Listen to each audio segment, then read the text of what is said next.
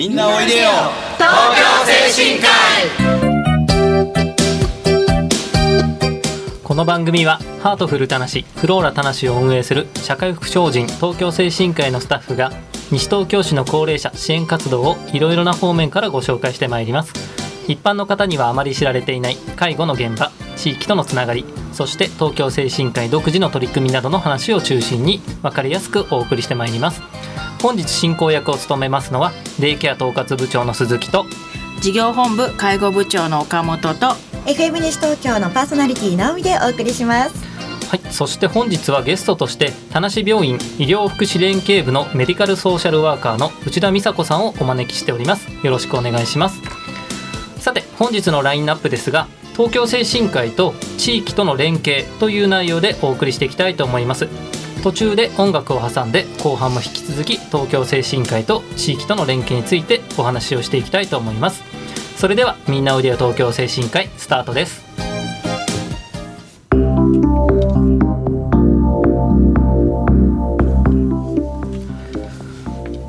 改めましてこんにちは。デイケア統括部長の鈴木です。事業本部介護部長の岡本です。FM 西東京の直美です。よろしくお願いいたします。よろしくお願いします。さて皆さん本日はですね、はい、ゲストの方をお招きしております、はい、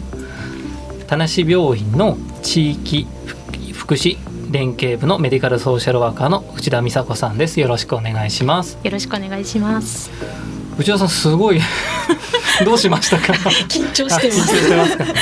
あの内田さんはこの西東京市の田無病院というところでお仕事をしているかと思うのですが、はい、まずその田無病院についてのご紹介を少ししていただいてもよろしいですか？はい。えっと田無病院はですねまず場所は西東京市緑町三丁目憩いの森公園のすぐお隣にある場所ですね。で入院のベッド数149床なんですけれども、えー、ケアミックス型の病院っていうのが特徴なんです。ケアミックス。はい。でちょっとケアミックスってなんだろうっていうね皆さん思ったかと思うんですけども、はい、実は病院って病気の治療とか、まあ、その怪我の治療だけの入院ではなくてリハビリの方を専門にやっていきましょうっていう役割だったりとか、あとはまあ介護保険の施設になるんですけども、まあ、長期的に療養が必要な方がお入りいただくようなそんなところの役割を持っているっていうのも病院の特徴なんですね。そうなんですね、はい、少し老人保健施設と重なる部分もありますかね、うん、介護保険のことね、うん、最近ではないんでしょうけど丹市病院さんはあの院長先生がお変わりになったということで今はどなたが院長先生なんですか？そうですね、まあ、最近で言うともう2年目にはなるんですけれども、うん、今は丸山道夫先生が院長先生になっています。丸山先生。岡本さん。はい、丸山先生といえば。そうですね。うちの関口先生と関わりがあるようなんですけれども。はい。あの今回このラジオにお声かけていただいて丸山の方にも報告したんですけどなんと関口先生とも20年来のお付き合いがあると。そんなに？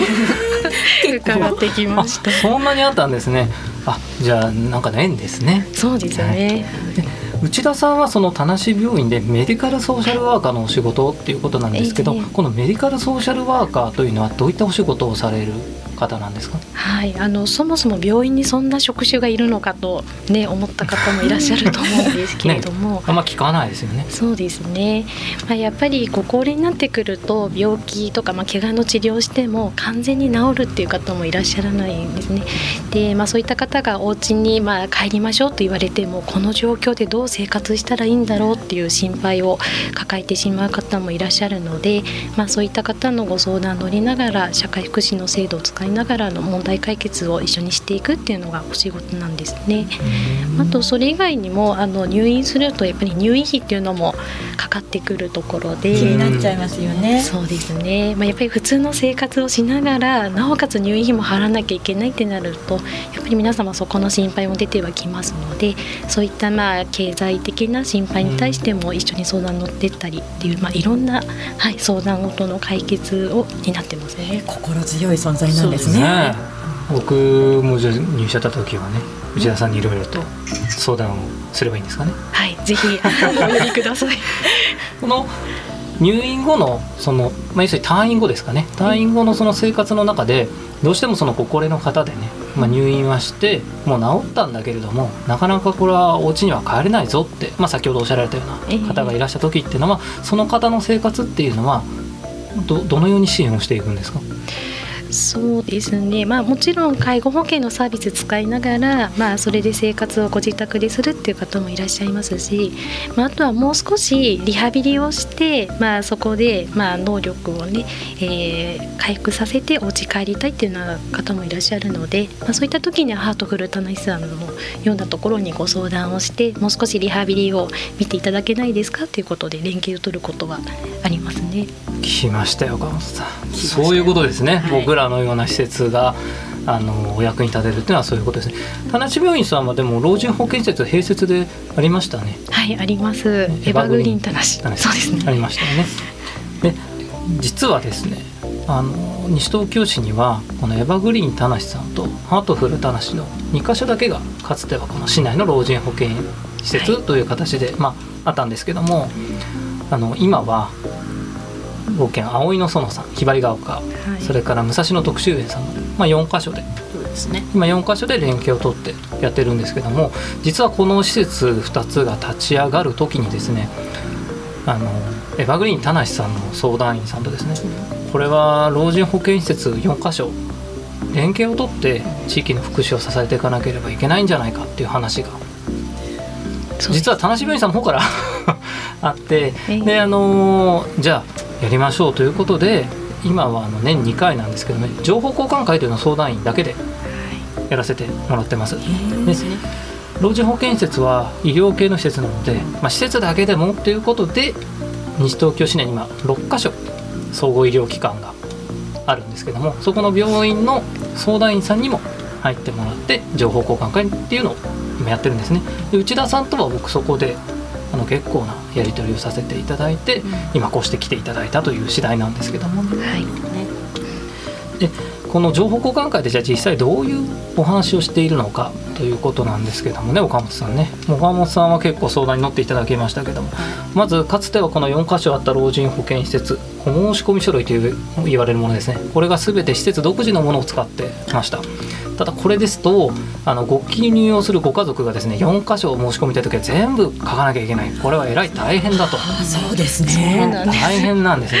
それからあの病院に実際入院されてる方ですと看護師さんがその患者さんのお体の状態今例えばご飯だったらこれぐらいのお手伝いが必要ですよとかお手洗いはこれぐらいのお手伝いが必要ですけどもこうすると自分でお手洗いできますよとかっていう情報ですね。全部看護師さんが書いてたんですけども、はい、それもあの施設でバラバラのものを使ってましてあのこんな何枚も何枚も書かなければいけないんですかと言われたことがまあありましてこれは非効率ですし欲しい情報が我々が欲しい情報ですね、まあ、きちんとこれは取ることができないんじゃないかっていうお話になりましてあのその会の中でですね施設の申し込み書類を全部一緒にしてしまおうっていう形が、はい、お話として出まして実際に、えー、昨年の5月からあの使ってます。どうですか？使ってみて変化はありましたか？岡野さんどうですかね？やっぱり以前やっぱ話にも出たんですけれどもいろいろな施設ごとでやっぱりそのところ、まあ、お食事だったりとかもしますけれどもそこの施設独自での呼び名だったりとかあとやっぱり状態の把握だったりとかっていうところが少し違ってまあちょっと細かく書くところもないという状態だと来ていただいた時に少し情報と違ったりとかした部分があるのでそう統一されたことによってあこの方同じような形態で食事が出せるっていうところとかあとはやはりこういうふうに生活をを援助したらいいかなっていうところできちんとあの介護の方だったりとか、まあ、看護あと栄養科いろんな部署が、えー、その方についてきちんと事前に把握ができるっていうところでとても統一されたことが良かったと思いますね介護は。こういった統一した書式っていうのは他の市区町村だったりとか取り扱ったりしてるんですか？そうですね。近くですと練馬区は練馬区の共通書式っていうのを区のレベルでやっていたかと思います、はい、あとはちょっと知らないですね、あまりやってる市町村というかそういった地域っていうのは少ないっていうことなんですかねまだ独自のものを使ってる事業所がまだ多いかなっていう気はします。これ統一化されることによって内田さん、はい、いかがですかね？そうですねやっぱりね鈴木さんもおっしゃったように、まあ、病院でももうこの辺りが大変ですよって言われる中で次の施設を探すのって毎回見学に行くご家族の方も大変なんですよね。でその中で申し込み書も一枚一枚それぞれ書くっていうのは本当に大変な作業で、まあ、それが1枚でどこ申し込んでも大丈夫なんだよって医療になったっていうのはありがたいなと思ってます。皆さんにとってベストな形なんですねでも。そうですねあの僕らはあの病院から施設の方にあるいは施設の方から病院の方に行くことになってもですねそのいわゆるその情報というのは引き継ぎに当たるものだと思ってますので、はい、途中で書式が変わることによって情報が飛んでしまうってことがないようにしていきたいなっていうのがありますので、まあ、そういった観点からも統一化を図ったっていうところはありますね。今はその申込書類の統一化まず行って、はい、その後にもいろいろ予定というか考えていらっしゃることがあるそうですね。そうですね今は今度内田さんなんかの力もたくさん借りてですね、えー、看護師の使っている書式看護師が看護師に宛てお手紙があるんですけども医療情報がたくさん書いてあるんですがここもすごく大事なのでこういった書式の統一化それからリハビリですねリハビリのスタッフの書式の統一化なんかも図っていきたいなと今考えております。これが進むと内田さんのお仕事もやりやすくなりますか？そうですね、まあ、私たちのお仕事よりかは一番やっぱり患者さんご家族がこのね場所が変わるっていう大変さを少しでもね少なくしてあげられたらなって思いではいますね。この辺で一曲お届けして、また後半内田さんにお話伺っていきたいと思います。はい、来ました岡本さん。来ました。来ましたよ。えー毎回私たちの時には流してますけれども、えー、今ランキングかなり急上昇で全国を駆けまぐまぐまぐってないですね巡ってるんですよはい、はい、藤原宏さんで越前椿です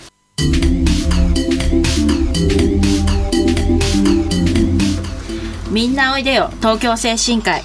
この番組はハートフルたなしフローラたなしを運営する東京精神科医のスタッフが西東京市の高齢者支援活動を多角的にご紹介してまいります。一般にはあまり知られていない介護の現場地域とのつながりそして東京精神科医独自の取り組みなどのお話を中心に分かりやすくお送りしてまいります。本日進行役を務めますのは事業本部介護部長の岡本とデイケア統括部長の鈴木と FM 西東京の直美でお送りしています。では後半も引き続き田無病院医療福祉連携部の内田さんと東京精神科医と地域との連携ということで話をしていきたいと思います。よろしくお願いいたします。よろしくお願いします。ではまず内田さん田無病院っていうところはどういう病院なんですかね、はいそうですね。ちょっとここでよければ基本理念とご紹介させていただいてもいいでしょうか。はい、はい、あの丸山院長に変わったところで、はい、えー、実は病院の方もですね新しく基本理念とか基本方針、はい、でなおかつスローガンまで作ったっていうところなんですよね。はい、でえっとご紹介させていただくと基本理念は楽しく生き幸せに死ねる地域医療と介護を目指します。うん。なるほど。幸せに死ねる死ねるはいちょっと病院でもね なかなか珍しいところででもあのそこよりか本当に地域医療と介護を目指すっていうのがうちの特徴ですね。でなおかつスローガンも、はい、はい、作りまして、えー、老いても足で歩く街老いても口から食べる街西東京田無病院。実はこのスローガンがですね田無病院の正面の入り口に入っていただくと、うん、もう垂れ幕になって垂れ幕になってる。はい。それも院長先生自ら作ってくれた垂れ幕なんですけど。なんですかそうなんですね、老い。ても口から食べる街。はい口から食べ丸山先生っていうのは食事に関しては結構力を入れてる先生っていうふうにお伺いしたんですけれどもそうですねもともとあの消化器外科の先生なんですけれども、まあ、あのお口からお食事が取れなくなった方の、まあ、代わりの栄養を取る手段として、まあ、胃ろうっていうのもあるんですけどもそこをずっと研究をしていらっしゃる先生なんですね。ただまあそこを、まあ、そういった手術をする前にできるだけ最後まで自分の口で食べれるように、お食事の形態もこんな工夫があるよといろんな、えー、呼びかけをしながら、はい、対応しています。胃ろうっていうのは胃になんていうんですか直接こう栄養をそうですね。送り込む。外から胃に直接ってことです。口からではなくてってことですよね。す。お腹に穴開けるってことですかね。そうですね。高齢者でその医療を希望される方ってたくさんいらっしゃるんですか？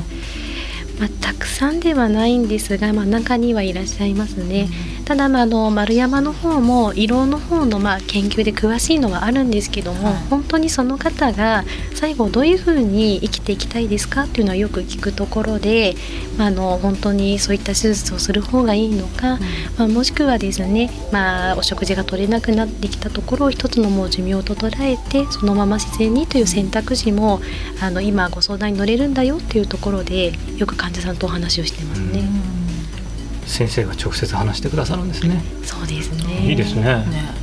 患者さんとまたそのご家族のねご意見もいろいろあると思うので大変なお仕事だと思いますけれどもねそうですね。選択肢があるということはしっかり伝えていただくだけで嬉しいですよね。はい。で多分まあそういうふうな選択をした後どういうふうな生活ができるのかなっていうのは私たちソーシャルワーカーの今度は相談を乗るところではありますので、まあ院内の中でも先生と私たちソーシャルワーカーが連携を取りながら一緒に関わってます。内田さんってもうこのお仕事どれぐらいやられてるんですか？長いんですよ、長ね。い長いんですって岡本さん 実はもう15年目にえ15年？はいすすごいね。ごいすごいね、うちの法人が立ち上がって？ね16ですね。じゃああんまり変わらないぐらいずっと長くされてるんですね。そうですね。どういったご縁だったんですか？うーん。まあ本当にここでねソーシャルワーカーをあのもともと私が入った時ってソーシャルワーカーとして勤務してまあ2年目の先輩がいるっていう本当に若手しかいない相談室ではあったんですけれども、まあ、患者様の、まあ、そういった療養中のご相談等を乗る仕事を、まあ、募集してますよっていうことで教えていただいて、えー面接に行ったっていうのがきっかけですね。ソーシャルワーカー相談室相談乗る人ですね。そうですね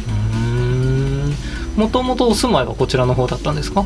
私はですね杉並区でずっとはい。杉並区で？育ってました。通ってたんですか？そうなんです。最初の12年は杉並から通ってたんですけれども、まあ、その後は一人暮らしで西東京に。今はじゃあ西東京なんか僕すごい聞いてますけど別に あれですよ。ダメですよ。その 詳しく聞いて。どこに住んでるかって聞いたわけじゃないですよ。でこの地域の人なのかなって確認を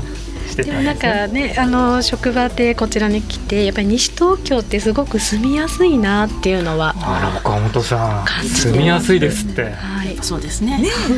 人に優しい。人に優しい、はい、それなので。さっきの先生の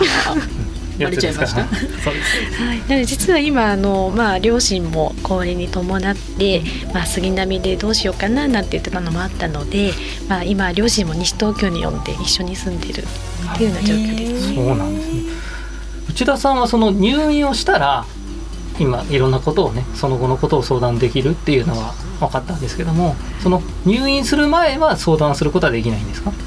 あのもちろん外来でいらっしゃっている方もやっぱり中には先生とゆっくりお話できなくて相談したいんだけどなんて困ってらっしゃる方もいるのでそういったご相談乗ったりとかっていうことでやっぱり外来のところからもご相談は対応しています。まあ僕らなんかは施設の人ね。間なのでどうしてもねあのご利用されてる方が具合悪くなっちゃったりとかしますと、あのもともとね田無病院の方にかかられてた患者さんの場合はまずそこにねかかった方がいいんじゃないかということでお電話をさせていただくんですけどもその時に内田さんにね対応していただけるんですけどもちょっと面白くてですね田無病院さんは僕らが入院のご相談をする時も窓口は内田さんなんですけどもはい。あの退院をするにあたってまた施設に戻ってくるよってなった場合も対応してるのは内田さんなんですね。これ病院によっては違うところもあるんですよね。うです田無病院さん一緒なんですねそうですね。あのうちは医療福祉連携部というところで入院のご相談から、まあ、療養中で退院もどうしようかっていうところまで一貫してずっと相談員として関わっていこうということで、えー対応してますね。他の病院ではそれが違うということなんですか？そうですね。中にはもう連携室という名称で入院の相談を受ける場所と、まあ、あとはまあ退院する時にはソーシャルワーカーでということで人が変わってしまうなんていう病院もむしろそっちの方が多いんじゃないかなと思うんでですけど。僕もそう思うんですよね、はい。まあぱそうちょっと珍しいですよね。そうですね。ただやっぱり人が変わるとなると今までお話ししていた内容もやっぱりそこでプツッと切れてしまうことも時々あるので、はい、まあ、私たち田無病院はそうならないように最初からサポートしていきますよというところで入り口のところから対応しています。本当に患者さん目線で考えてくださってるという感じですね、うん、そうですね。それを目指してやってるのが田無病院ですね。素晴らしいですねさあいろいろと今日は、はい、えー、田無病院医療福祉連携部のメディカルソーシャルワーカー内田さんにねお話を伺ってまいりました、はい、さあそろそろお時間が近づいてきたので、はい、えー、ちょっとねイベントの話題を一つ最後にお届けしてまいりましょうか、はい。えーと、3月12日来月になりますけれども、えーまあ、前回のラジオの時にも少しお話しさせていただきたいんですけども、えー、向こう大小学校で、えー、地域音楽会の方を開催しますので、はい、はい、えー、東京選手会も、えー、ゲストの方ご利用者さんと職員が一緒になったりとかあと地域の小学生とのコラボレーションで、えー、ソーラン節だったりとか歌の方も、はい、やりたいと思います。一大イベントとしてねね。4中の吹奏楽部の方の演奏が3年生の最後の演奏を在校生が祝うみたいな卒業のイベントみたいな。生徒たちにとっては、はい、そのメンバーでやる最後の演奏。そうですね。これもう毎年恒例と言ってもいいようなね、イベントですよね、ね、精神科医の皆さんまた踊るんですか、はい、踊りますよ。岡本さんも？いや私はあの影から支えて支えて。鈴木さんは？僕も今年はまだ声かかってないですね。そうなんですね、はい、えー、こちら一般の方も行くことができるとい。うことですね。はい、はい、時間どのぐらいでしょうか、えー、3月12日の午後ですね。はい、はい、お昼過ぎ、はい、向こう大小学校ですね。はい。わかりました。ぜひリスナーの皆さんお時間ありましたら田無四中のね生徒の演奏、多分終わったらみんな泣いちゃうのかな。もうみんなすごい泣いてますね。もう僕らも泣いちゃいますもんね、あれ、ちょっと感動するんですよね。内田さんこういった中学生の演奏聞けるそうなんですけれども。そうですいいですよね。そういう取り組みもねしてらっしゃるっていうのが。ねあの患者さんなんかでやっぱりこういう子どもたちの演奏だったりとか、はい、笑顔だったりとかを見て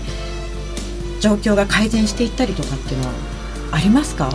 そうですね。やはりねあの中にはあの面会にいらっしゃったご家族お子さん連れてきたりするとやっぱり他の患者さんもねあのすごくにこやかに対応しているので、うん、なんかうちの病院でもねそういうのが取り入れたらなとは思いますね。なんか子供たちの笑顔ってやっぱりねいいですね。いいですよ。声とね笑顔とね。私たちにできないね何かがありますからね 僕らもそれなりの年だから。そこは言っちゃダメですよ、さあ3月12日の午後向こう大小学校で地域音楽祭開催ということです、はい、ぜひお越しください、はい。以上今回は東京精神科医と地域との連携についてお送りいたしました今回も盛りだくさんの内容でお送りしましたが私たち東京精神科医の西東京市での活動を少しでもご理解いただければ嬉しいです。今夜7時からの再放送もお聞きください。またこの番組は放送終了後インターネットのポッドキャストからも配信しています。各検索サイトから FM 西東京または東京精神科医で検索してみてください。次回来月の第2月曜日のこの時間は松原ホームクリニック松原先生をお迎えしてお送りする予定です。どうぞお楽しみに。ここまでのナビゲーターは東京精神科医事業本部介護部長の岡本とデイケア統括部長の鈴木と FM 西東京の直美でお送りいたしました。さあ最後はもう一曲藤原宏さんの曲をお送りしながらお別れといたしましょう、えー、それでは次回もせーのみんなおいでよ。東京精神科医。